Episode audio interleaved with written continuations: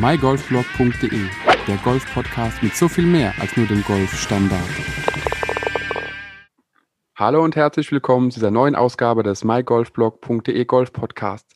In der heutigen Folge habe ich wieder einen Interviewgast und ähm, ich bin wirklich sehr froh, dass er heute da ist und ein Thema behandelt, was ich selbst persönlich auch schon öfters äh, erlebt habe, dass man da einfach Unterschiede im Golfen, aber auch im echten Leben feststellt. Aber ich denke, es ist einfacher, wenn wir direkt aufs Thema springen und der Interviewgast ist Yannick Rosenberger. Er ist Mentalcoach und weiß einfach, was man alles tun kann, was so zwischen den Ohren abgeht und warum man im Golf eben auch auch sehr viel falsch machen kann, wenn der Kopf nicht richtig funktioniert. Janik, vielen Dank, dass du heute da bist, dass du dir Zeit genommen hast und am besten stellst du dich kurz vor, wer du bist, was du so ansonsten noch so treibst und wie du vielleicht zum Mentaltrainer geworden bist. Ja, Andreas, vielen Dank für die Einladung. Ähm, schön hier dabei zu sein. Äh, wie du schon gesagt hast, ich bin ähm, Mentaltrainer für vor allen Dingen für den Golfbereich, aber eben auch ähm, für andere Bereiche im Leben, weil am Ende des Tages ist Golf auch nur eine Metapher und die Inhalte lassen sich wunderbar auf andere Lebensbereiche übertragen. Wie bin ich dazu gekommen? Ich spiele jetzt, glaube ich, seit 20 Jahren Golf und ähm, kämpfe seit fast 20 Jahren damit, äh, diese mentale Geschichte in den Griff zu bekommen. Und ähm, ja, mit spielerisch Handicap null hatte ich wahrscheinlich mental vor fünf, sechs Jahren immer noch äh, Handicap äh, 54 und mhm. habe angefangen, mich damit zu beschäftigen und auseinanderzusetzen und bin im Laufe der Zeit einfach darauf gekommen, dass das erstens ein wahnsinnig interessantes Thema ist, ist zweitens keine Zauberei ist. Das heißt, es ist alles erlernbar und ähm, auch einfach erlernbar, wenn ich eben eine gewisse Disziplin an den Tag lege, das auch umzusetzen und auch zu trainieren. Und ja, nach einiger Zeit war für mich irgendwie klar, okay, da möchte ich mehr draus machen, das nicht nur für mich nutzen, sondern es auch weitergeben, ähm, weil mir erstens der Kontakt mit anderen Menschen wahnsinnig viel Spaß macht. Das heißt, ich bin gern unter anderen Leuten, ich rede gerne mit anderen Leuten ähm, und mir macht es auch Spaß, vielleicht das eine oder andere weiterzugeben. Und ähm, ich zweitens dieses Thema erstens für sehr wichtig erachte und zweitens eben ähm, ja, es wenig Beachtung findet, gerade in unserem Sport. Und das habe ich mir ein bisschen zur Aufgabe gemacht, das äh, Ganze zu ändern. Und äh, deshalb gibt es ja auch das äh, äh oder mein Buch dazu, wo, wir wo, wo es um Golf-Mentaltraining eben geht, was du ja auch schon äh, dir zu Gemüte geführt hast. Mhm. Und ich hoffe, dass sich damit im deutschen Golf zumindest ein Stück weit was verändert und wir mental fitter werden und damit eben auch besser werden. Ich glaube, das ist auch genau so ein Thema, äh, was, was vielleicht nicht nur beim Golf der Fall ist, sondern auch in anderen Sportarten. Ab einem gewissen Level oder bis zu einer gewissen Stufe geht man davon aus, man muss einfach schwingen, man muss einfach den Sport ausüben, dann wird man schon automatisch besser. Und wenn man dann ins Profilager schaut oder eben an die sehr, sehr äh, ambitionierten Amateure äh, eben auch anschaut oder Turnierspieler insgesamt, die haben ja alle einen Mentalcoach. Das wissen wir vom Boxen, das wissen wir vom Fußball, vom Tennis, äh, das wissen wir aus vielen, vielen Sportarten. Kelly Slater Peter, der, der Surf-Weltmeister, hat auch einen Mentalcoach gehabt, damit er die, die Dinger reiten kann da. Aber irgendwie ist es immer wieder so, man glaube, man schiebt das Otto Normalsportler so ein bisschen in die Profi-Ecke. Ist es jetzt aber ist es, also was ist deine Erfahrung? Ist es wirklich so, dass man eher sagt, der Profispieler profitiert davon oder kann da genauso gut derjenige von profitieren, der gerade die Platzreife gemacht hat? Oder wie ist so deine Meinung dazu, für wen es passt? Also derjenige, der die Platzreife macht, ähm, da sind, glaube ich, erstmal ein paar, paar Grundlagen äh, sollten da sein. Also in dem Moment, wo ich die Platzreife mache, bin ich ja erstmal, äh, stehe ja quasi erstmal an der Startlinie und, und fange langsam an, den Schläger zu schwingen und, und gucke, dass der Griff und die Ausrichtung und alles passt. Das sind zwar Sachen, die uns nie loslassen, dass wir auf den Griff und die Ausrichtung gucken, ähm, aber ich behaupte jetzt mal aus meiner Erfahrung heraus oder meine Meinung dazu, so bis Handicap 36 muss ich mich jetzt nicht zwangsläufig mit diesem Thema auseinandersetzen, weil es im Golf sowieso wahnsinnig viele Baustellen gibt und das vielleicht eine Baustelle ist, die ich erstmal ein bisschen links liegen lassen kann, ja, auch wenn es definitiv nicht schaden wird. Ähm, wer profitiert davon? Ja, die Profis haben einen Mentalcoach, die ähm, verdienen natürlich auch Geld damit und äh, profitieren auch davon. Äh, ich glaube nur, dass der Amateur, der Otto Normalgolfer noch viel, viel mehr davon profitiert, weil er eben weder die ähm, sage ich mal, die spielerischen Fähigkeiten hat, noch äh, die Zeit hat, noch äh, auch das, sage ich mal, das notwendige Talent, das vielleicht ein Profi ein Stück weit mehr hat als als der normale Golfer ähm, und sich natürlich dann andere Wege suchen muss, um nach vorne zu kommen. Und da ist eben Mentaltraining eine Möglichkeit. Ich meine, in dem Wort steckt trotzdem das Wort Training drin, hat aber den Vorteil, dass ich nicht unbedingt immer äh, physisch trainieren muss, weil mental heißt im Endeffekt nur geistig und da geht es um das geistige Training und das kann ich teilweise auch zu Hause machen, ja, oder es kann, ich kann es in mein normales Golftraining einbinden. Also es ist nicht unbedingt mit einem zeitlichen Mehraufwand verbunden, aber definitiv mit einem riesen Mehrwert, den äh, der wahrscheinlich den Mehrwert eines eines Profis noch übersteigt. Ist zumindest meine Meinung dazu. Mhm. Bevor wir gleich äh, noch auf dein Buch eingehen, hätte ich dann direkt noch so eine kleine Anekdote. Ich, mir fällt es immer wieder auf dem Golfplatz auf, wenn ich dann mit, äh, mit Leuten einfach spiele, die mit dem Thema Mentaltraining kaum Berührungspunkte oder gar keine hatten, die sagen dann immer, Mist, ich will nicht ins Wasser spielen. Da vorne ist das Wasserhindernis. Ich will nicht ins Wasser spielen. Da sage ich den Leuten immer, da ist kein Wasserhindernis. Du kannst doch den Schlag. Du musst doch nur aufs Grün kommen. Da ist kein Wasserhindernis. Denn das ist so meine Erfahrung, wenn man das Wort nicht dass der Körper oder beziehungsweise der Geist gar nicht aufgreifen kann. Der versteht es nicht, das Wort nicht. Denn das ist das beste Beispiel, denken nicht an den rosa Elefanten. An was denkst du? An den rosa. Elefanten.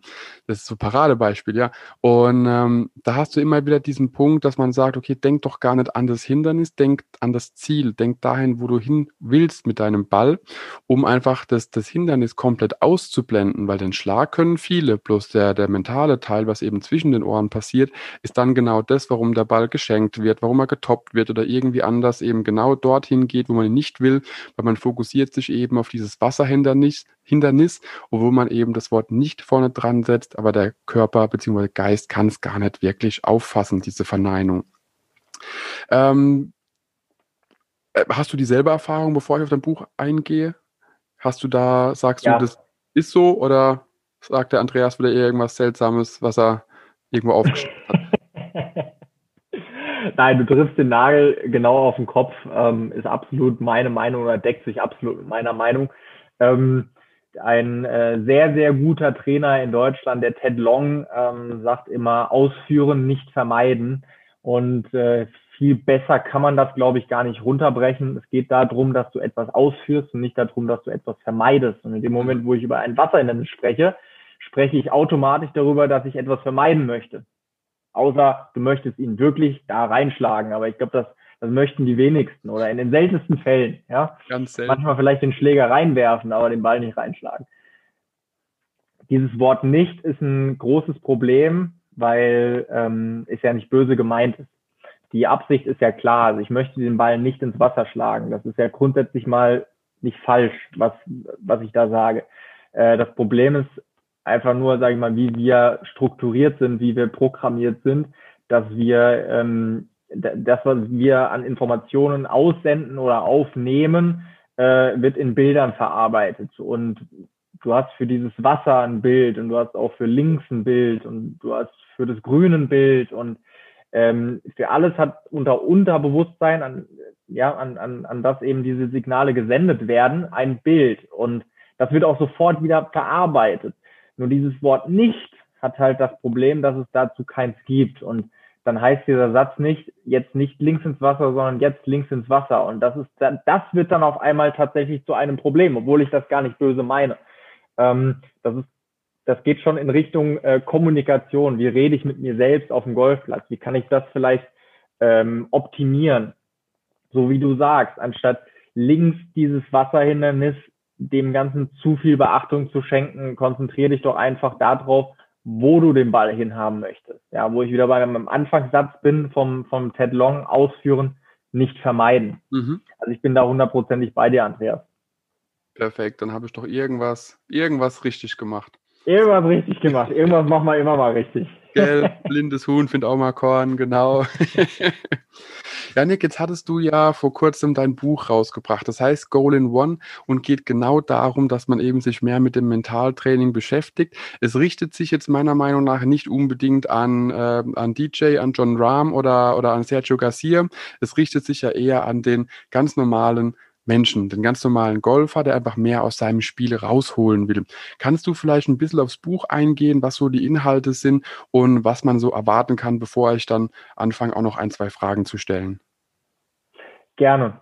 Ähm, also ganz richtig, es richtet sich nicht an den äh, Tour-Profi, ähm, möchte ich mir jetzt auch gar nicht anmaßen, aber da, da kannst du mit einem Buch, was, was natürlich sehr, sehr oder die, die meisten Menschen abholen soll, die meisten Golfer abholen soll, ähm, kannst du immer nur begrenzt in die Tiefe gehen.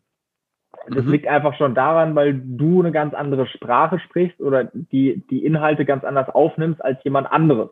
Und äh, in dem Moment, wo ich natürlich jetzt hier zu sehr in die Tiefe gehe bei dem einen Thema, dann der eine fühlt sich angesprochen, der andere sagt, okay, kann ich gar nichts mit anfangen. Das heißt, du schwimmst immer, oder so wollte ich das Buch ausschreiben, immer ein Stück weit an der Oberfläche. Ich habe natürlich trotzdem versucht, ähm, alles so verständlich wie möglich und mit so viel Mehrwert wie möglich dort hineinzupacken. Mhm. Zu den Inhalten ist es so, ähm, ich habe das aufgebaut, wie ich es selbst auch live mache. Ähm, und da beschäftige ich mich als allererstes mal um das, um das Thema ähm, Ziele. Das heißt, ich muss wissen, was willst du denn überhaupt? Was, was willst du denn erreichen? Warum gehst du auf die Range? Warum trainierst du? Warum spielst du überhaupt Golf? Ähm, warum willst du besser werden? Und inwieweit kann ich vielleicht auch äh, dir dabei helfen? Ja, ähm, aber erstmal muss klar sein, was ist dein Ziel? Was ist dein, dein konkretes Ziel? Dieses Ziel, was dann erstmal so ausgesprochen ist, das kann man dann auch noch ein bisschen verfeinern. Ja, das kann man, da kann man, dem kann man ganzen ähm, mehr Kraft, mehr Bedeutung schenken, indem man die Formulierung einfach nur ein bisschen deutlicher macht. Ähm, dann beschäftige ich mich ganz extrem um, mit dem Thema Handlungs- und Ergebnisziele. Mhm. Für mich ein wesentlicher Baustein. Äh, jeder kann sich was darunter vorstellen, aber ich behaupte, die wenigsten ähm, können es wirklich beim Namen nennen. Und äh, die Handlung weist nicht unbedingt immer nur auf das Ergebnis hin oder ist nicht nur eine Voraussetzung für das Ergebnis, sondern kann auch alleine stehen. Und hat den großen Vorteil, dass ich eben bei einem Handlungsziel immer zu 100 Prozent dieses Ziel selbst in der Hand habe, was ich bei dem Ergebnisziel nicht habe. Weil wenn du sagst, ich möchte heute ähm, eine 79er Runde spielen, dann ist es ein super schönes und nettes Vorhaben, wird dir aber mehr schaden, als es dir nützen wird, weil du es eben nicht selbst in der Hand hast. Und du hast auch deinen eigenen Golfschlag nicht selbst in der Hand. Du hast nur die sagen. Vorbereitung und das, was du machst, eben selbst in der Hand. Und da ist für mich gerade im Golf dieses Thema Handlungsziele ein sehr wichtiger Baustein, um sich erstens den Druck zu nehmen und äh, sich eben auf das zu konzentrieren, was ich selbst in der Hand habe. Dazu und dann geht es eben um die. Ja, gerne. Ganz kurz, äh, was mir gerade eingefallen ist, ich habe heute Morgen neun Loch gespielt. Man sollte natürlich auch noch dann vorstellen, dass man die 79 auf 18 Loch spielt, nicht bei neun Loch.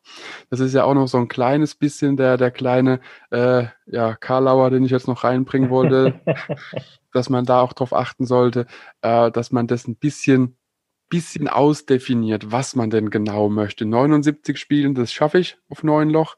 Äh, auf 18 Loch habe ich es noch nie geschafft. Aber da kommen wir vielleicht noch hin. Aber das nur am Rande. 79 auf 79 Spielen ist auch ein Ziel. Die Frage ist halt, wann die Runde vorbei ist. ja. Ähm, es gibt ja verschiedene Herangehensweisen. Ne?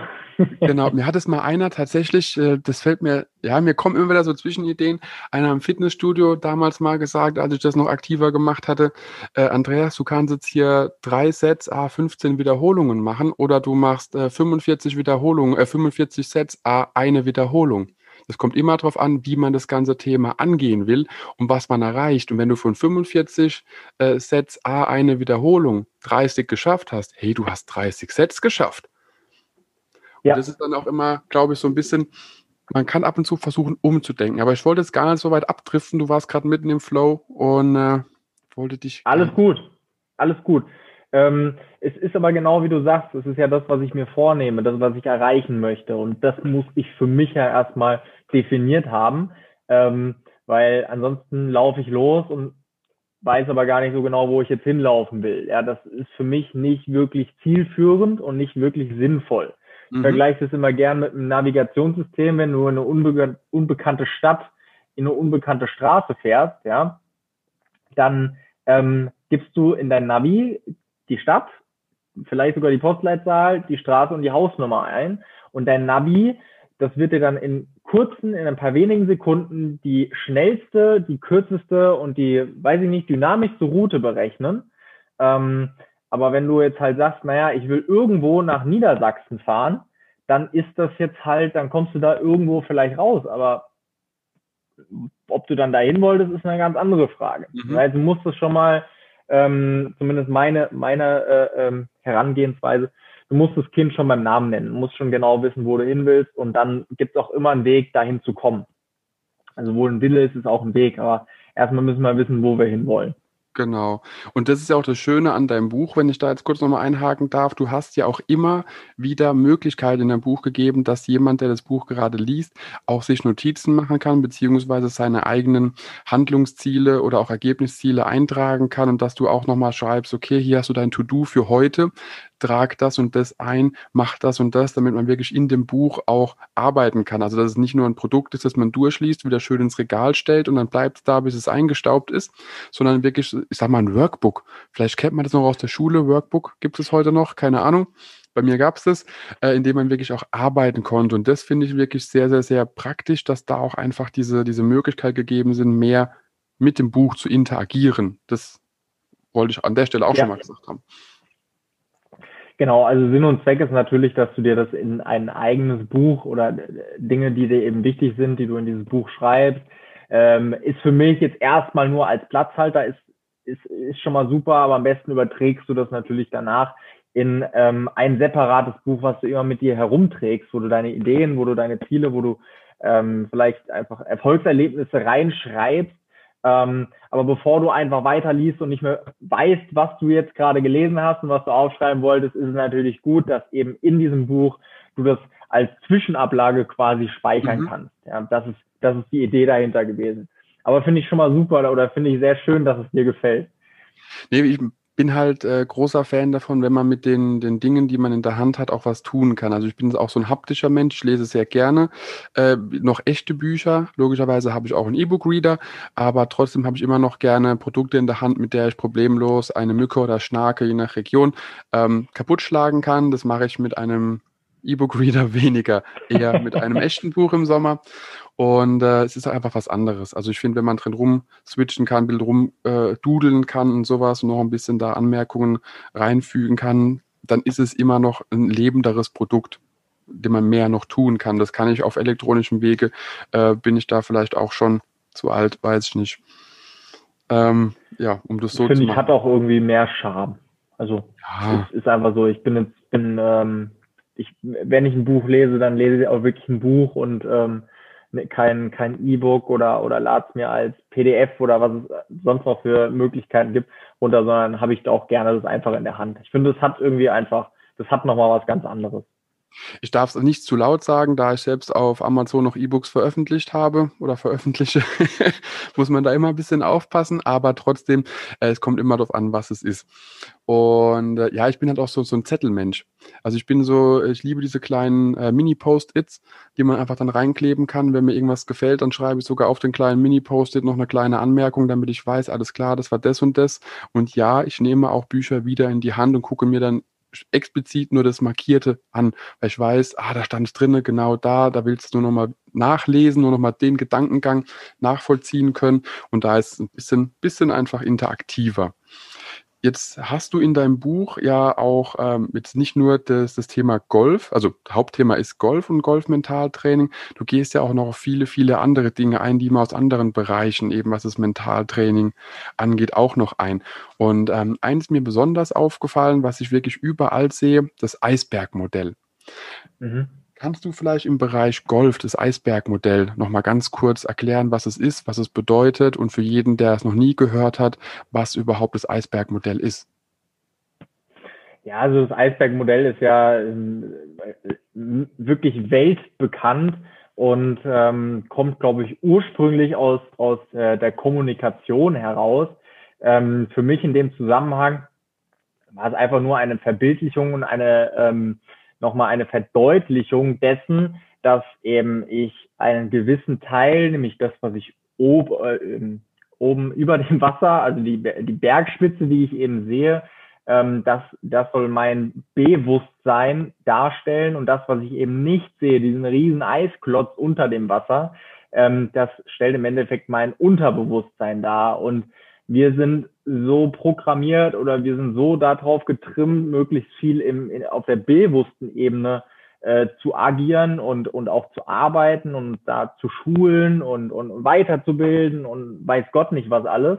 Ähm, aber 90 Prozent plus X, ja, läuft eben unterbewusst ab und da kümmern sich die wenigsten drum. Und da ist immer so meine Frage, wenn ich jetzt, äh, ähm, wenn ich jetzt in einem Coaching bin oder so, was wäre denn lieber? Kümmerst du dich jetzt lieber um die 90 Prozent oder lieber um die 10 Prozent? Was meinst du, was dir mehr bringt? Das ist eine rhetorische Frage, logischerweise. Und vielleicht auch ein bisschen provokant. Ähm, aber das auch ganz bewusst, weil das den meisten nicht bewusst ist. Und dieses Eisbergmodell kommt dann ganz oft, ja, ja, kenne ich ja, ja, ja, kenne ich ja. Und ich nehme dann auch gerne so ein Bild, ähm, weil da kommt dann diese Kombination, ja, ja, kenne ich ja. Oh, das ist aber neu. Das mhm. habe ich jetzt so noch nicht gehört. Ähm, das verstärkt für mich das Ganze nochmal. Also zumindest bei den, bei den meisten, mit denen ich ähm, darüber spreche. Ist ja, ähm, ja, also ich traue mich das meistens nicht, aber ich, ich bin eben der Meinung aus der, aus der Psychologie heraus, es sind 99 Prozent, die eh unterbewusst ab. Janik, wir waren ganz kurz unterbrochen. Irgendwie war da anscheinend irgendein kleiner äh, Nager in der Leitung. Auf jeden Fall bist du stehen geblieben bei den 99 Prozent unbewusst und 1 Prozent bewusst im Rahmen des Eisbergmodells. Vielleicht kannst du da gerade noch versuchen anzuknüpfen. Sehr gerne, Andreas. Du weißt ja, manchmal läuft es nicht so, wie wir es geplant haben. Und da muss man ein bisschen improvisieren. Wie im echten war ich einmal ganz kurz komplett offline. Ähm, aber jetzt sind wir wieder voll da. Genau. Also meine Meinung ist eben, ähm, dass sogar 99 Prozent unterbewusst ablaufen und nur ein Prozent bewusst. Und ich mildere das dann mit diesen 90 Prozent oder 80 Prozent plus ähm, ein Stück weit ab, um, um im ersten Moment damit niemanden zu verschrecken. Nur ich, ich sehe es, damit will ich nur sagen, ich sehe es noch viel dramatischer, dass wir eigentlich komplett auf Autopilot laufen und äh, bewusst nur einen ganz kleinen Teil beeinflussen können. Ähm, und wir das genau umgekehrt denken. Mhm. Und da die Krux der in der ganzen Sache liegt. Mich erinnert genau. das ein bisschen an den, äh, an den, das, es gibt so ein Bild. Man sieht einen Golfer, der einfach gezeichnet wurde mit einem Stift und außenrum sind hunderte von Gedankenblasen, an was er beim Schwung denkt. Und das ist eben das Bewusste. Wir machen uns bewusst im Kopf verdammt viele Gedanken, obwohl unser Körper an sich genau weiß, wie er irgendwie diesen Schlägerkopf unten an den Ball bekommt. Bloß die, die, äh, aber auch diese Unsicherheit, die dadurch entstehen kann, dass man sehr viele äh, ja, Videos guckt, Bücher liest, Trainingstipps von sehr vielen Leuten bekommt, die vielleicht noch weniger Ahnung haben als man selbst und dann eher verschlimmbessern, äh, kann natürlich dann zu sehr, sehr viel Gedankengängen führen, die eher kontraproduktiv im Golfschwung sind. Und das ist so das, was ich mit dem Eisbergmodell beim Golfen, gerade beim, beim Schwung, so ein bisschen äh, für mich so da als Parallelen gesehen habe, seitdem ich angefangen habe, mir weniger Gedanken zu machen, also Schwunggedanken zu machen. Ich habe immer noch welche, so ist es nicht, aber sehr rudimentär. Äh, ja, hat man einen besseren Ballkontakt oder ich habe einen besseren Ballkontakt, komme besser an den Ball und spiele, sau spiele sauberes Golf. Und je mehr ich im Kopf habe, desto schlechter wird es normalerweise, äh, weil eben zu viel der Kopf beschäftigt ist, zu arbeiten und nicht Golf zu spielen. Genau, du kannst, ähm, ich meine, man braucht es jetzt auch nicht irgendwie abzumildern oder schön zu reden. Golf ist kein einfacher Sport. Ähm, und da rede ich jetzt hauptsächlich, sage ich mal, von den vollen Schlägen ja, und, und, und in erster Linie vom Driver, da habe ich einfach den längsten Schläger, da habe ich die größte oder die höchste Geschwindigkeit drauf. Und ähm, das ist, das, das führt einfach dazu, dass diese Wiederholbarkeit wahnsinnig schwer zu erreichen ist. Ja, also eine hohe Wiederholbarkeit wahnsinnig schwer zu erreichen ist. Ähm, mein Körper weiß dennoch, wie dieser Schwung funktioniert und er weiß, wie das Ganze abläuft, weil ich es einfach schon hunderte und tausende und abertausende Male gemacht habe. Und ähm, in dem Moment, wo ich immer wieder bewusst da eingreife und sage, naja, ich muss aber im Aufschwung das machen und oben muss ich das machen und dann im Abschwung muss ich das machen und im Finish muss ich so dastehen, mhm. bringe ich vier komplett in meinen Augen unnötige Informationen mit, die ähm, das Ganze nur verkomplizieren. Weil ich sowieso, sowieso schon angestrengt bin, weil ich sowieso schon am Rande der Überforderung bin, weil es schon nicht so einfach ist. Und vier Informationen gleichzeitig zu verarbeiten bei einem Schwung, der eine Sekunde geht, ist nicht einfach, vor allen Dingen, wenn es vier neue Informationen sind. Und mhm. du hast gerade gesagt, du spielst am besten Golf, wenn du an nichts denkst. Ähm, da reden wir ja oft von diesem Flow-Zustand. Genau. Und das ist einfach so. Ähm, du wirst dein bestes Golf immer dann spielen, wenn du an nichts denkst, wenn du einfach nur im Hier und Jetzt bist, diesen Moment genießt und ähm, so wirst du die, die bestmögliche Performance oder das Bestmögliche aus deinem Spiel herausholen.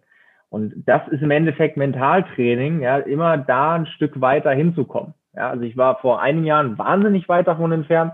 Jetzt bin ich dem Ganzen schon mal ein bisschen näher gekommen und weiß mit Sicherheit auch sehr, sehr viel darüber. Ähm, aber es ist trotzdem ein ewiger Prozess, um dem immer ein Stück näher zu kommen. Ja, das, was wir anstreben. Ich glaube auch immer noch viele Leute haben mit dem Begriff mental ein Problem in Deutschland, weil man denkt ja immer wieder einfach an den, an, an Sigmund Freud, an die Couch, an eine Psychotherapie oder irgendwas, wenn man Mentaltraining hört, wo man wirklich dazu sagen muss, es hat ja damit an sich nahezu gar nichts zu tun. Natürlich kann man sich Elementen der, der Psychotherapie bedienen, aber darum, so tief gehen wir ja gar nicht. Auch dein Buch geht meiner Meinung nach jetzt nicht so tief ein, dass man jetzt das als therapeutische Maßnahme ansehen könnte.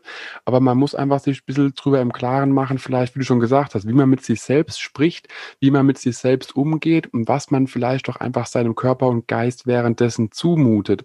Und da ist auch für mich immer so dieser Punkt äh, Nervosität.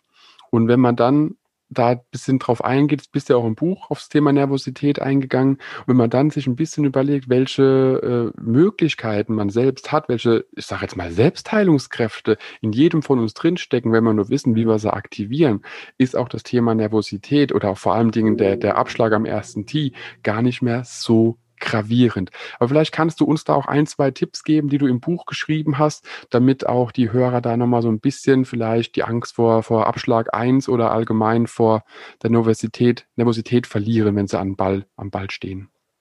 Mhm. Also Nervosität und, und äh, Druck, ähm, das schreibe ich, da gibt es ein, ein, kurzes Kapitel in dem Buch darüber, richtig. Ähm, hast du dir ja schon, schon ähm, angeschaut. Ähm, das ist für mich, das sind für mich zwei Begriffe, die wahnsinnig negativ ähm, belastet sind, ja, oder die als negativ angesehen werden. Und da ist mein Ansatz, das ist schon mal nicht so, ja. Also ich sehe nichts Negatives in, in dem Gefühl der Nervosität, in die, diesem, diesem Gefühl, das ich in diesem Moment habe, dieses äh, leicht feuchte Hände, ja, dieses leichte Unwohlsein vielleicht, das Kribbeln im Bauch, äh, äh, klappernde Knie, wenn du es, äh, wenn, wenn, du richtig nervös bist. Ähm, da sehe ich nichts Negatives drin. Das, was, was wir eben ähm, als negativ oder gerne als negativ interpretieren, ist, dass es uns halt aus unserer gewohnten, aus unserer Komfortzone herausholt. Ja? Also mhm. in dem Moment, wo ich nervös bin, habe ich anscheinend, bin ich in irgendeiner Situation, wo ich mich noch nicht so zu Hause fühle. Das muss aber weder schlecht noch gut sein. Das ist einfach nur ein Gefühlszustand. Und meine Aufgabe ist es, nicht, dass du nicht mehr nervös bist, weil das wäre sehr schade, weil ich finde, das ist ein sehr schönes Gefühl, ähm, sondern dass du diesem Gefühl eine andere Bedeutung gibst. Nämlich, dass es etwas Positives ist. Es kann dich beflügeln. Und wir machen, ähm, ich kenne auch aus dem Golf sehr, sehr viele, die sich mit Atemtechniken äh, ähm, auseinandersetzen. Bin ich jetzt der vielleicht der falsche Ansprechpartner, weil ich sage, naja, das ist für mich jetzt etwas, wenn mein Puls wahnsinnig hoch geht, dass der wieder runterkommt. Aber da haben wir jetzt beim Golfen ja weniger das Problem. Kann dir aber in diesem Moment, in diesem kurzen Moment der Nervosität, der Klassiker ja am ersten Abschlag, helfen, dass du einfach mal tief in den Bauch einatmest, ja, und, und dich einfach auf andere Sachen konzentrierst und weggehst von, von dieser Situation. Also meine Message für jeden, der dieses Problem in Anführungszeichen hat, ist, finde für, für dieses Gefühl, finde für diesen Moment eine andere Bedeutung in deinem Kopf. Mhm. Ruf dir irgendwas auf, womit du dich richtig wohlfühlst, was dir richtig Spaß macht, wo du sagst, okay, wenn ich mich so fühle, da geht's mir richtig gut und sehe es einfach mal so, das ist einfach was wunder, wunderbares, was wunderschönes und gerade jetzt in der Zeit nichts selbstverständliches, dass du auf dem Golfplatz stehen kannst, dass du ein Turnier spielen darfst, ähm, das dir anscheinend so viel bedeutet, dass du dieses Gefühl der Nervosität in dir trägst. Ähm, und da ist meine Message klar, in, in Anbetracht von vielen anderen Sachen, die wir im Mentaltraining eben machen, ähm, geh raus und genieß das einfach und versuche es so lange wie möglich zu halten, dieses Gefühl, weil es wird dich im Zweifel eher beflügeln, als dass es deine Leistung mindern wird. Vorausgesetzt, du siehst es eben auch als etwas Positives an. Und in der Regel hält es nicht länger als bis zum zweiten Schlag auf dem Fairway. Ich finde, dass, dass, wenn man irgendwie das Gefühl hat, dass irgendwie man nervös ist, dass man aufgeregt ist, dann liegt ja aber auch so für mich immer noch der Punkt, es ist einem wichtig, deswegen reagiert der Körper drauf. Wenn wir jetzt genau. komplett eiskalt auf einen, auf einen Golfplatz gehen oder irgendwo anders dahin gehen, bestes Beispiel auch Vorstellungsgespräch, hat jeder von uns schon mitgemacht und jeder hat die schweißnassen Hände und muss 25.000 Mal vorher auf Toilette rennen, damit es auch alles funktioniert die nächste Stunde, äh, weil es einem wichtig ist. Und das ist so, so meine Erfahrung, je wichtiger auch ein Turnier für mich jetzt war, ähm, bei uns im Club oder auch andere Turniere, desto eher war ich noch stärker aufgeregt, noch hibbeliger. Und wenn es dann wirklich nur die, die samstagsmorgens Neunloch-Runde war, äh, wo man einfach Spaß haben will, da also da, ganz ehrlich, da gehe ich an T1 genauso wie ich an T9 gehe. Das, man stellt sich hin, haut halt drauf und hat eine schöne Runde, ohne dass da jetzt irgendwie eine großartige Aufregung hinten dran ist. Aber je mehr, ich sag mal, davon abhängt, das klingt jetzt auch ein bisschen abgedroschen für, für jemanden, der gerade mal einen Ball irgendwie versucht gerade auszukriegen, ähm, desto mehr ist aber auch ein bisschen dieser, ja, dieser Buzz, dieses innere Zittern, diese, diese Aufregung auch einfach da. Und wenn man einfach da merkt, okay, es ist ja nichts Negatives, man kann es ja auch für sich selbst nutzen, wie du schon gesagt hast, man kann vielleicht auch dadurch nochmal Reserven mobilisieren, um vielleicht doch nochmal saubere Schläge abzuliefern, dann hat man normalerweise immer äh, ja, die, die bessere Chance auf ein besseres Handicap nach einem Turnier. Definitiv, Andrea. Du hast es eben schön gesagt ähm, in deinem ersten Satz. Es bedeutet einfach nur, dass es dir wichtig ist. Und äh, umso wichtiger das ist, umso schöner ist es doch. Also das, ansonsten wäre es dir ja nicht wichtig. Das ist ja, ja wie ein Kreislauf. Also wenn es dir nicht wichtig wäre, wärst du nicht nervös.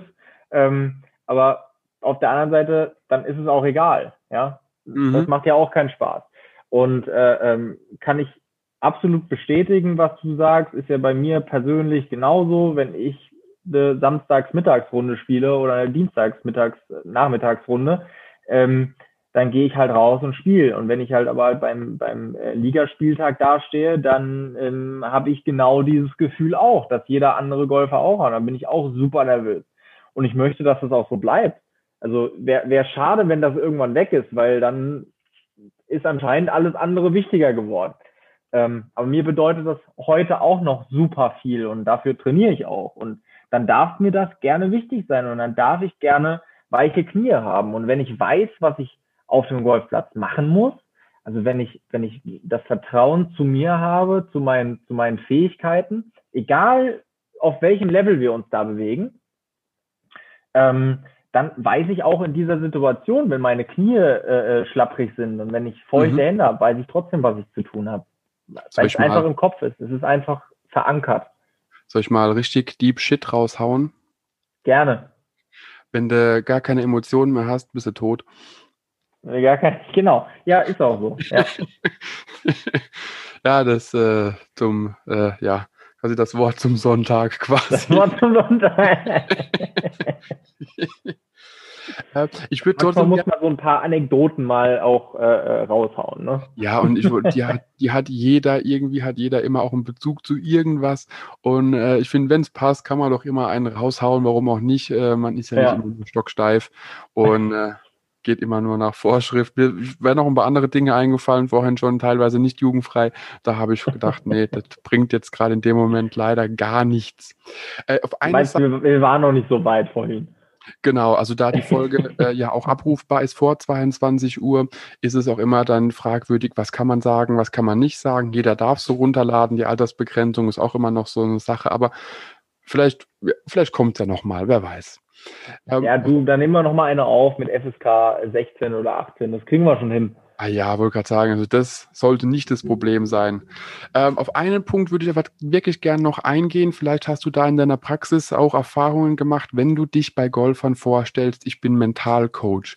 Ist dann eher die, die Auffassung, du bist äh, Psychologe oder ist dann eher die Auffassung, oh cool, der kann mir helfen, denn das ist genau das, was ich brauche und äh, oder ist eher dieses typische, oh, der Psychotherapeut kommt und will, dass ich mich auf die Couch lege. Hast du da irgend so ein Stimmungsbild für uns? Ähm, also es ist unterschiedlich, es ist sehr unterschiedlich. Also letzteres habe ich jetzt gar nicht gehabt, aber äh, da weiß ich natürlich auch nicht, ob mir das jetzt jemand ins äh, äh Gesicht sagen würde. Ähm, viele äh, haben sich schon mal damit auseinandergesetzt, so dass sie zumindest wissen, okay, was was machen wir da? Also wie wie was kann ich mir unter Mentaltraining jetzt vorstellen? Äh, Soweit sind viele schon.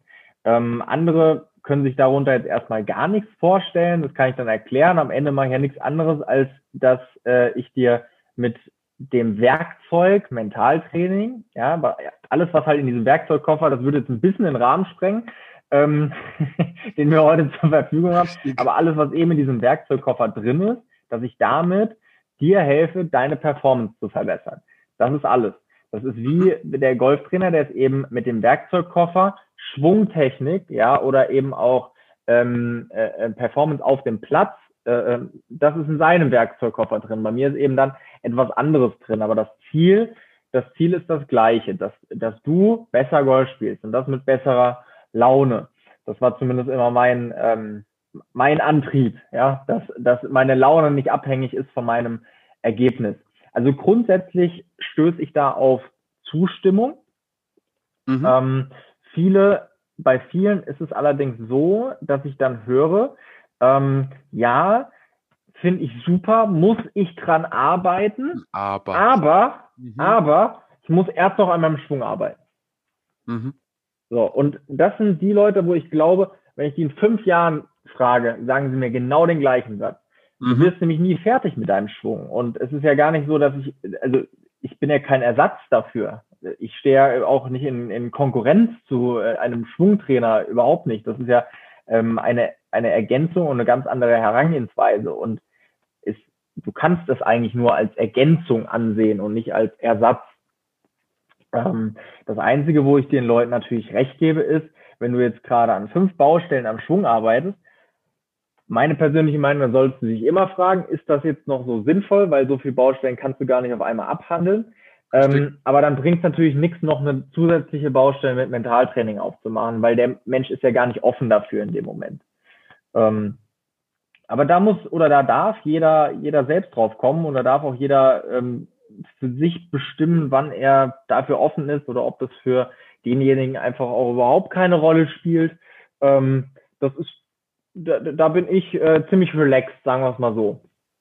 Ich denke, es gibt einfach Leute, die vielleicht mental schon so in der richtigen Richtung ähm, denn die Gedankengänge schon verinnerlicht haben, dass sie vielleicht auch sagen, hey, ich wüsste jetzt nicht, was man da noch verbessern könnte, weil sie einfach das Golf ihres Lebens spielen, den Peak ausgereizt haben, äh, auch sagen, okay, bis dahin mehr kann ich gar nicht in meiner, meiner Freizeit mich damit beschäftigen, um noch besser zu werden, um noch sauberere Bälle zu schlagen, um noch mehr Spaß zu haben, wenn sie schon den Spaß ihres Lebens auf der Runde haben.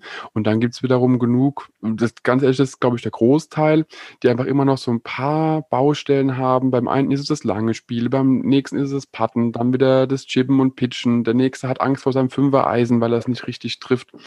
Und ich glaube, da kann man dann wirklich äh, gezielt sehr vielen Leuten auch sehr viel Gutes tun.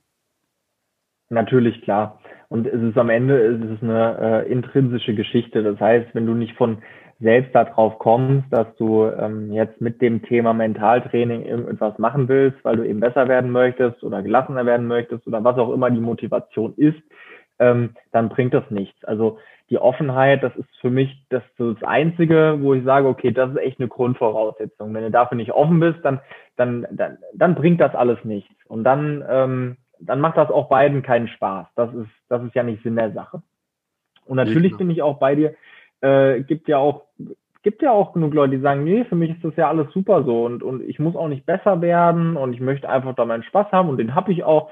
Und das ist ja alles in Ordnung. Das ist ja aber auch gar nicht die, die Menschen greife ich ja we weder an noch, äh, ähm, noch spreche ich die an. Das, das, das ist alles in Ordnung. Also äh, für mich geht es wirklich um die Leute, die sagen, nee, ich möchte besser werden oder eben ich möchte, ähm, ich möchte mehr Spaß dabei haben. Ja, also dass mhm.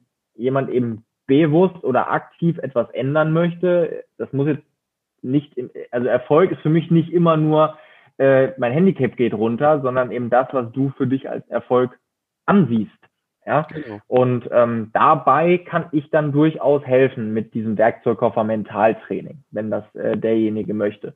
Und allen anderen äh, ist doch super. Also ich möchte ja, muss ja, muss ja, ich muss ja hier, wie du vorhin gesagt hast, keine Therapiesitzung abhalten. Das ist ja Quatsch. Genau, weil es geht ja vor allen Dingen darum, einfach dann erstmal rauszufinden, was sind so die Ziele, wo will überhaupt jemand hin, die nochmal auszudefinieren. Äh, du hattest ja an, anfangs angesprochen, die Handlungsziele, Ergebnisziele einfach zu wissen und ähm, einfach da auch zu schauen, okay, was ist wirklich das, was man möchte. Denn ich bin zum Beispiel ein Mensch, äh, klar, ich habe jetzt auch natürlich noch Handicap-Ziele, weil noch viel Potenzial meiner Meinung nach da ist. Aber es gibt auch Dinge, wo ich sage, alles klar, da muss ich dran arbeiten, dass es nur gerader wird. Ich muss nicht unbedingt länger werden. Länge ist natürlich für Golfer immer so, so ein Buzzword, wenn es danach geht. Äh, Länge müsste man mit dem neuesten Equipment eigentlich alle 500 Meter locker schlagen mit dem siebener Eisen. Und ähm, aber trotzdem heißt ja nicht, dass Länge immer das Wichtige ist. Und wenn man sich allein sowas schon mal ein bisschen bewusster macht und sagt, okay, man kann mit der mit der Veranlagung, die man auch hat, schon viel mehr rausholen und einfach zu gucken, was ist so das eigene Potenzial und die eigenen Schwachstellen, was was das Mentale auch angeht, glaube ich, ist man wirklich sehr sehr gut aufgehoben bei einem Mentalcoach wie bei dir. Das sehe ich auch so. Und da geht es auch gar nicht um meine Person, sondern das ist eben ein, ähm, das ist ein Werkzeug, was im Golfen viel zu wenig Beachtung findet und wenn dann nur im absoluten Leistungssport, ja, also in, sag ich mal, die absolut Besten in Deutschland oder eben auch die, die damit eben ihr Geld verdienen. Ähm, da ist das definitiv schon präsent, äh, im klassischen Amateursport allerdings nicht und es gehört für mich persönlich genauso dazu, wie eben an deiner Technik zu arbeiten, genauso wie an deiner äh, Fitness oder an deiner Mobilität zu arbeiten. Ähm, das, da, da ist das eine nicht wichtiger als das andere, aber es ist auch genauso wenig unwichtiger. Und ähm, leider findet es immer noch zu wenig Beachtung. Und ich hoffe, dass wir das ein Stück weit, weil du dich da auch viel mit beschäftigt, äh, ein, ein Stück weit ändern können. Also ich kann das wirklich jedem nur empfehlen. Es muss ja wirklich jetzt nicht unbedingt die, äh, die, die Deep Shit Session sein, um da irgendwie ultra tief reinzugehen. Aber wenn man es nicht so, allein schon so diese, ich sag mal, kleinen Lifehacks, wie das Wort nicht auszublenden, aus dem Wortschatz zu streichen auf der Golfrunde, eben nicht ins Wasser zu spielen, sondern aufs Grün zu kommen mit dem Ball. Und mhm. wenn man so, so Kleinigkeiten schon macht oder auch wirklich vor dem, bevor man überhaupt schlägt, sich nochmal Gedanken macht, okay, jetzt stehe ich hier, es ist, keine Ahnung, es ist ein wunderschöner Sommertag vielleicht äh, ich darf hier sein, wo andere wirklich immer noch einen großen Respekt haben. Ich darf diesen Sport überhaupt ausführen. Also eine gewisse Art von Dankbarkeit auch einfach zu empfinden und dann auch ein bisschen diese, diese Leichtigkeit dadurch zu gewinnen, aber mal tief durchzuatmen sagen, so, und jetzt geht's weiter vorne aufs Grün und eben dieses nicht ins Wasser auszublenden, beziehungsweise komplett aus dem Wortschatz zu streichen. Und damit hat man wirklich schon mal einiges gewonnen. Der Score muss sich nicht verbessern, aber der Spaß verbessert sich oder die, die Grundstimmung auf dem Golfplatz verbessert verbessert sich. Genau, korrekt. Ähm, das, was ich auch immer vielleicht nochmal so eine kleine, kleine Anekdote, ähm, das, was, was ich in, in äh, den Coaching-Sessions mache, oder wenn dann irgendwann mal wieder ein, äh, eine Live-Veranstaltung stattfinden kann, mhm. wird man das auch da drin finden, dass ich das äh, sogenannte Gehe-Prinzip äh, vorstelle. Das heißt, dein, dein Gedanke ähm, beeinflusst deine Emotionen und deine Emotionen sind eben verantwortlich für deine Handlungen und aus deinen Handlungen resultieren eben deine Ergebnisse und dann geht das eben wieder weiter. Gutes Ergebnis fällt dir leichter, gute Gedanken zu erzeugen, schlechtes Ergebnis fällt dir schwerer, gute Gedanken zu erzeugen. Ähm, und Mentaltraining kümmert sich ja immer nur darum, oder das ist meine Message daraus, über äh, ähm, das, was du beeinflussen kannst. Also das heißt, du kannst weder das, das Ergebnis direkt beeinflussen, noch kannst du die Handlung direkt beeinflussen. Du kannst eigentlich nur diesen Weg, also über deine Gedanken, weil du deine Gedanken tatsächlich beeinflussen kannst, ähm, daraus eben grundsätzlich mal bessere oder positivere Emotionen zu erzeugen. Und wenn ich dann in andere Themen reingehe, wie zum Beispiel das Thema Ziele, Ergebnisziele, Handlungsziele und wir sprechen darüber und ich rufe dann immer wieder diesen, in dem Fall einen Flipchart auf, ja, und sage hier, und das, das, ist wieder genau dieser Punkt, ja.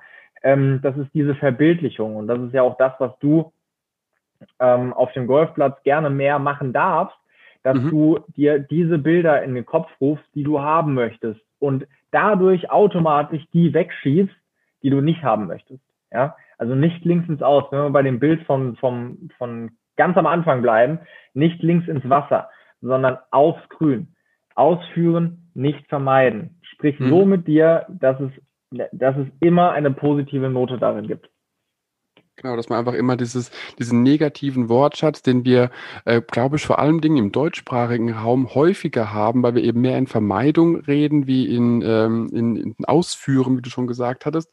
Mhm. Äh, wir nutzen sehr viel nicht. Also mir fällt es immer wieder auf, wenn man sich mit Leuten unterhält oder wenn ich Texte schreibe, auch für den Blog oder allgemein auch mit Menschen unterhalte. Also ich nehme mich da nicht außen vor, ich mache das genauso.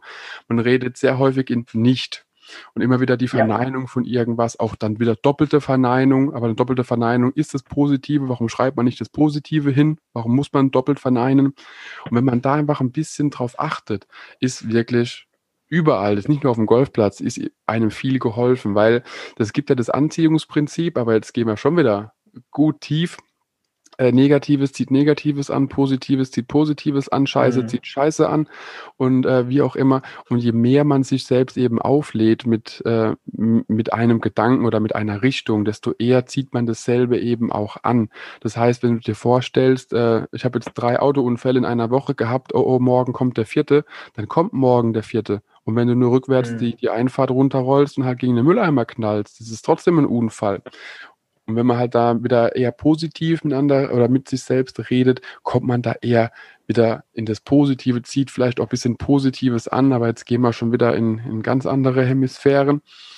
Äh, das, ist so, so meine Erfahrung, dass man da, wenn man, wenn man was will, wenn man mental auch Dinge sich vorstellt, wie sie zu sein haben, dann heißt es nicht, dass man sie zu 100 Prozent erreicht, aber man geht eher auf das Ziel zu, wie dran vorbei oder Rückschritte zu machen. Das wollte ich eigentlich nur sagen.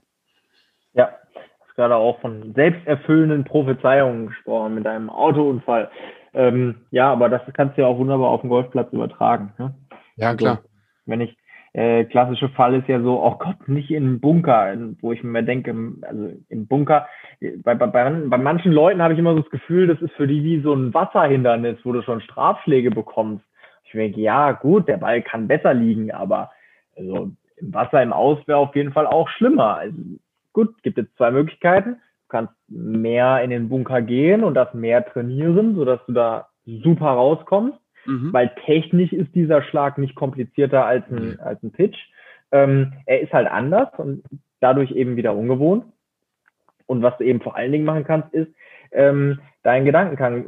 Was, was änderst du denn jetzt, wenn du sagst, oh Gott, schon wieder im Bunker? Also das, das, das ist ja schon, äh, das ist ja schon so, wo ich sage, der Schlag, der jetzt kommt, wird wahrscheinlich nicht gut werden. Mhm.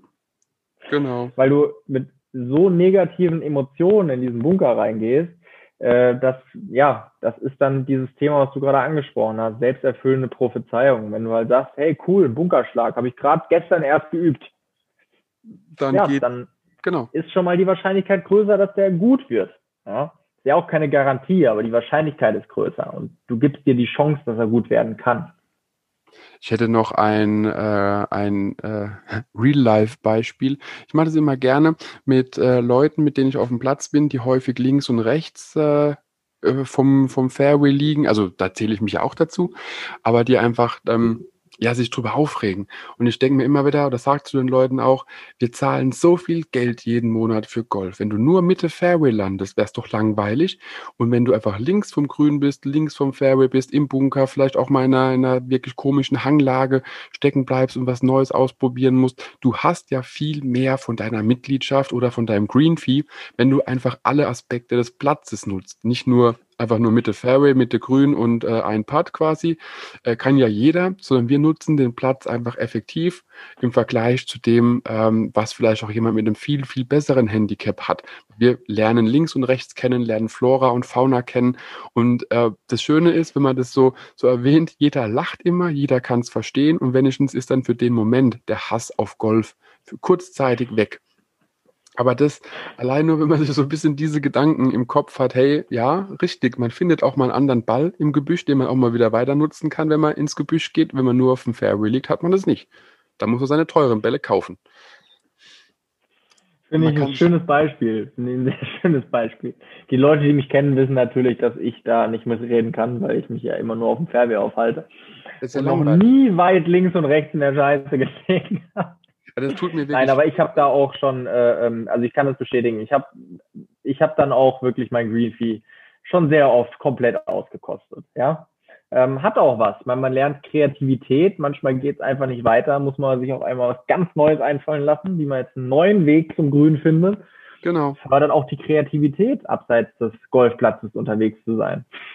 Und das ist auch, äh, wo, wo fällt mir jetzt halt wieder ein, äh, wenn man Linksgolf spielt, also Golf auf Linksplätzen, dann hat man ja oft Topfbunker. Und Topfbunker Bunker haben meistens eine hohe Kante, die natürlich genau in der Grünrichtung liegt. Das heißt, man kommt vorne gar nicht raus. Man kann gar keine Strecke nach vorne machen, weil sie einfach zu hoch sind. Da kommt man nicht drüber. Und Phil Mickelson mit seinen Flopshots würde es wahrscheinlich schaffen, aber äh, der Otto Normal Wochenendhacker hat da genauso Probleme äh, wie der mhm. Großteil der Golfer auch, da ist der nächste, der schnellste Weg zum Grün ist rückwärts. Das heißt, mhm. aus dem Bunker zurück Richtung T-Box schlagen, natürlich nicht so weit, das ist auch wieder klar, um dann wieder drauf zu kommen. Und das, äh, was ich damit sagen will, ist einfach, manchmal muss man einfach einen Schritt zurückgehen, um dann besser nach vorne gehen zu können. Und das hat mich jetzt halt gerade mit dem Bunker so ein bisschen daran erinnert.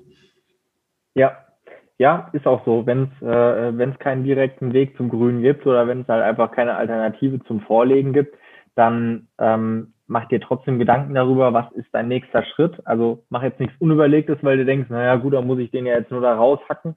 Aber ähm, geh diesen Schritt zurück, ja, um dann quasi auch ein bisschen metaphorisch Anlauf zu nehmen ähm, für dann eben den Schlag ins Grün oder wenn du es auf dein Golfspiel generell überträgst. Manchmal musst du eben auch mal einen Schritt zurückgehen. Das kennen wir aus der Schwungveränderung. Ja, wenn wir mhm. etwas am Schwung basteln, dann gehst du in dem Moment einfach einen Schritt zurück mit der Hoffnung, danach halt zwei Schritte nach vorne zu gehen. Und das haben wir beim Golfen ganz, ganz häufig. Und äh, oftmals ist es keine bewusste Entscheidung und keine aktive Entscheidung von uns, sondern es läuft einfach scheiße und wir gehen automatisch ein bis zwei Schritte zurück. Und da müssen wir dann halt auch durchhalten und die Positivität in uns bewahren, um danach zwei oder drei Schritte nach vorne gehen zu können.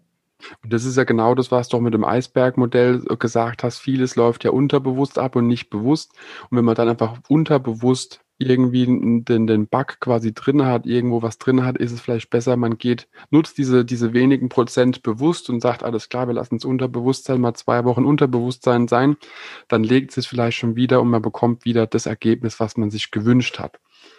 Ja. Also mir geht es auf jeden Fall so. Mensch, manchmal tut es gut, einfach die Golfschläger ein, zwei Wochen in der Ecke äh, stehen zu lassen, damit sie sich schämen können.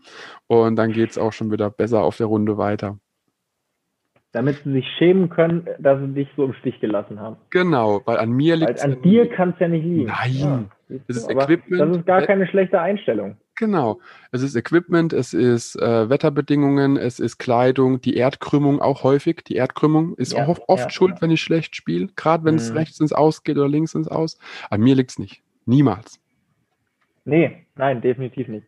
Also, ähm, ist aber tatsächlich, äh, äh bin jetzt kein Freund davon, sich der Wahrheit nicht zu stellen, aber es ist teilweise gar nicht so schlecht, wenn du diese Gedankengänge zumindest auf Vorrat hast, ähm, weil das auch ein Stück weit ein Selbstschutz ist, ja, und damit du dich selbst nicht angreifer machst, zwar vor dir selbst, ja, was ein bisschen die, die Ironie dabei ist, ähm, aber du hakst, du kannst viel schneller so einen schlechten Tag einfach als schlechten Tag abhaken, ähm, du musst ja jetzt nicht aktiv und dann noch in der, auf der, auf der Terrasse mit allen Leuten darüber reden, dass die Erdkrümmung daran schuld ist.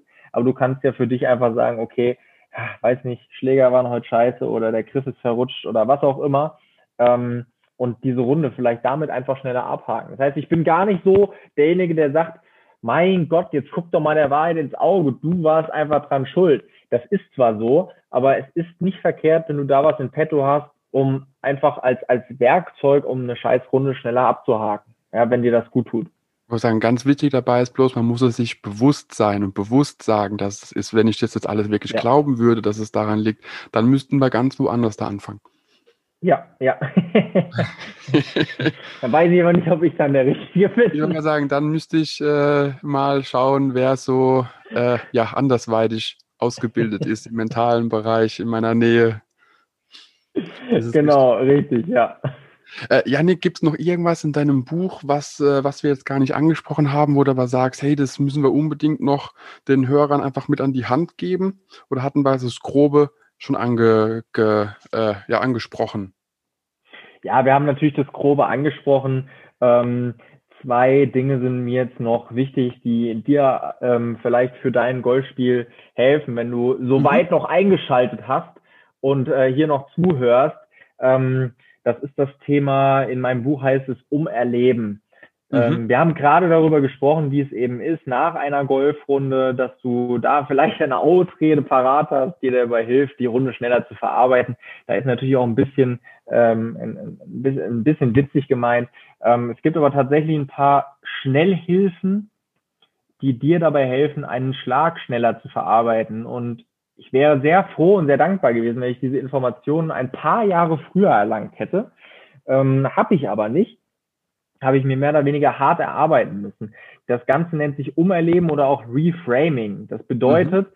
du siehst auch ganz häufig auf dem, auf dem, äh, äh nicht auf dem Golfplatz, sondern im Fernsehen, wenn du Golf schaust, wenn die einen schlechten Schlag gemacht haben, stellen sie sich nochmal hin und, und machen ihre Bewegung nochmal. Und dann habe ich schon häufig gehört, ja, die üben ihren Schwung nochmal. Und ich denke mir dann, nee, die üben ihren Schwung nicht, weil die wissen, wie ihr Schwung funktioniert. Die machen mhm. diese Übung oder zumindest überwiegend diese Übung. Und der Sinn des Ganzen ist, dass du aus dieser Situation rausgehst und wieder in diese Situation reingehst. Aber jetzt erlebst du gedanklich, rein gedanklich, und das wird eben verstärkt, indem du diesen Schläger nochmal schwingst, ja, mhm. ähm, diese Situation neu. Und zwar genau so, wie du es dir ursprünglich vorgestellt hast. Das hat zwei Effekte. Zum einen gehst du aus dieser Situation raus, das heißt, du bist in diesem extrem schnellen Aufregen, ähm, äh, bist du nicht so drin gefangen und kannst dich da jetzt nicht so reinsteigern, weil du allein schon damit beschäftigt bist, diese Aufgabe nochmal zu machen. Mhm. So. Und das zweite ist, dass unser Unterbewusstsein nicht zwischen real und der Vorstellung unterscheiden kann. Das heißt, die bloße Vorstellung davon ist für unser Unterbewusstsein genauso ein Schlag wie der physische Schlag. Mhm. Ähm, also was hast du jetzt deinem Unterbewusstsein als Signal gegeben? Du hast deinem Unterbewusstsein nochmal einen guten Schlag als Signal gegeben. Das heißt, wenn du an den nächsten Ball drankommst, wird sich dein Unterbewusstsein an das letzte Signal erinnern und das war ein guter Schlag. Mhm. Ähm, und damit bin ich wieder bei diesem Gel-Kreislauf. Dadurch wird es dir viel einfacher fallen, ähm, positive Gedanken zu erzeugen und daraus resultierend eben äh, positive Emotionen zu spüren und dann eben das, was daraus resultiert, dass dein Schlag besser werden kann und dass dadurch eben dein Ergebnis besser werden kann und dass es dir dann wieder einfacher fällt, positive Gedanken zu haben. Also für dich vielleicht, wenn du auf der nächsten Golfrunde bist, ähm, als äh, äh also nicht nur für dich, Andreas, sondern für alle, äh, alle die, die noch zuhören, zuhören. Genau genau, ähm, als, als Übung, wenn du einen schlechten Schlag hast, du regst dich darüber auf, kann ich mich 100% in dich hineinversetzen. Ähm, ich kann dir nur aber auch sagen, dass es leider überhaupt nichts bringt. Die Erfahrung habe ich gemacht. Geh aus der Situation raus, stell dich nochmal genau an diese Stelle hin, mach nochmal deinen Schwung in Zeitlupentempo und stell dir vor, wie dieser Ball genau dahin fliegt, wo du ihn hinhaben wolltest. Steck deinen Schläger danach weg und lauf zum nächsten Ball. Und wenn du das ein paar Mal geübt hast, und mit ein paar Mal meine ich ähm, 50 bis 100 Mal mindestens. Also eine Golfrunde, das, richtig, ja? Genau, also so eine Golfrunde halt. Ne? Also so nach vier Stunden hast du das dann drin. 100, 150 ähm, Schläge, eine Golfrunde, genau, ja. Genau, und dann wird das, irgendwann wird das dir halt viel leichter fallen. Und dann bist du halt wieder beim Eisbergmodell. Ähm, das, was eben den großen Teil da unten ausmacht, das ist halt aber auch alles hart erarbeitet und einprogrammiert und bedarf einfach auch einer gewissen Zeit, um es umzuprogrammieren. Und damit wäre ich persönlich, Andreas, am Ende dieses Themas zumindest. Ich weiß nicht, ob du noch etwas hast. Äh, mir fällt nur noch was Kleines ein, aber erstmal vielen Dank für den, äh, für den On-the-Course-Tipp, nenne ich ihn jetzt mal, was man auf jeden Fall da noch machen kann. Mir fällt äh, dazu noch ein, diese, diese äh, Zehn-Schritte-Regel. Das heißt, wenn man sich aufregt über einen scheiß Schlag, hat man zehn Schritte Zeit, bis es weg ist. Aber, muss ich dazu sagen, jetzt durch dieses ähm, Umerleben, dieses Reframing, hat man ja nicht nur das quasi weggeatmet innerhalb von zehn Schritten, diese negative Erfahrung, sondern man polt sie um in was Positives, um dann wiederum mehr positive Energie zu haben für den nächsten Schlag. Und das ist das, was ich noch sagen wollte. Der wichtigste Schlag im Golf ist ja nicht der jetzige, also ist ja immer der nächste. Ist ja immer ja. der nächste Schlag ist der wichtigste Schlag oder der kommende. Und äh, da ist halt genau wieder das Thema Positives zieht Positives an. Hast du positive Gedanken an deinen nächsten Schlag, wird der Schlag auch besser werden. Wenn du dich nur drüber aufregst und weißt, scheiße, ich top das Ding eh schon wieder ins Wasser, dann passiert auch das. Und wenn man da so ein bisschen, einfach noch ein bisschen mehr im äh, ja, Goal-in-One-Buch auch arbeitet, ein bisschen mehr drüber nachliest und sich mal selbst an die eigene Nase fasst, da kann ich wirklich nur sagen, Yannick, dein Buch hilft. Dein Buch ist auf jeden Fall eine Empfehlung für jeden, der sich mehr mit der mentalen Seite des Golftrainings beschäftigen möchte. Denn es lassen sich definitiv einige Schläge einsparen und einige Bälle vor Wasser retten, wenn man nur ein, zwei Dinge beachtet und die eben auch verinnerlicht. Das kann ich so. Das freut mich, das hoffe ich. Das war meine Absicht auf jeden Fall, dass ich dieses Buch geschrieben habe oder als ich dieses Buch geschrieben habe, dass es auch ein paar Schläge einsparen kann. Das macht es definitiv, weil wenn man einfach weiß, man landet nicht im Wasser, sondern man landet auf dem Grün oder auf dem Zielkorridor, hat man ja auf jeden Fall den Ball schon gerettet, ist auch umweltbewusster, ist auch ein bisschen nachhaltiger. Oh. Buzzword Bingo. Und, ähm, gar, nicht, gar nicht dran gedacht, ja, stimmt, ja. Könntest quasi einen Nachhaltigkeitspreis beantragen, weil du ja die Wasserhindernisse vor Plastikmüll schützt. Stimmt, ja. Ich meine, mein Buch ist ja auch grün, hat ja ein grünes Cover, ne? also es geht ja auch schon ein bisschen in die Richtung. Und ist auch unterbewusst wahrscheinlich mit einfließen lassen. Richtig, hast du, hast du hervorragend gemacht. Aber für alle, die jetzt fragen, hey, wo zur Hölle bekomme ich dieses geniale Buch her? Janik, wo bekommen die Leute das Buch her?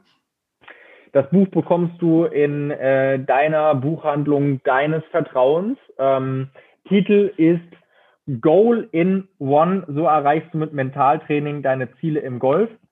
Und du bekommst es selbstverständlich auch auf Amazon.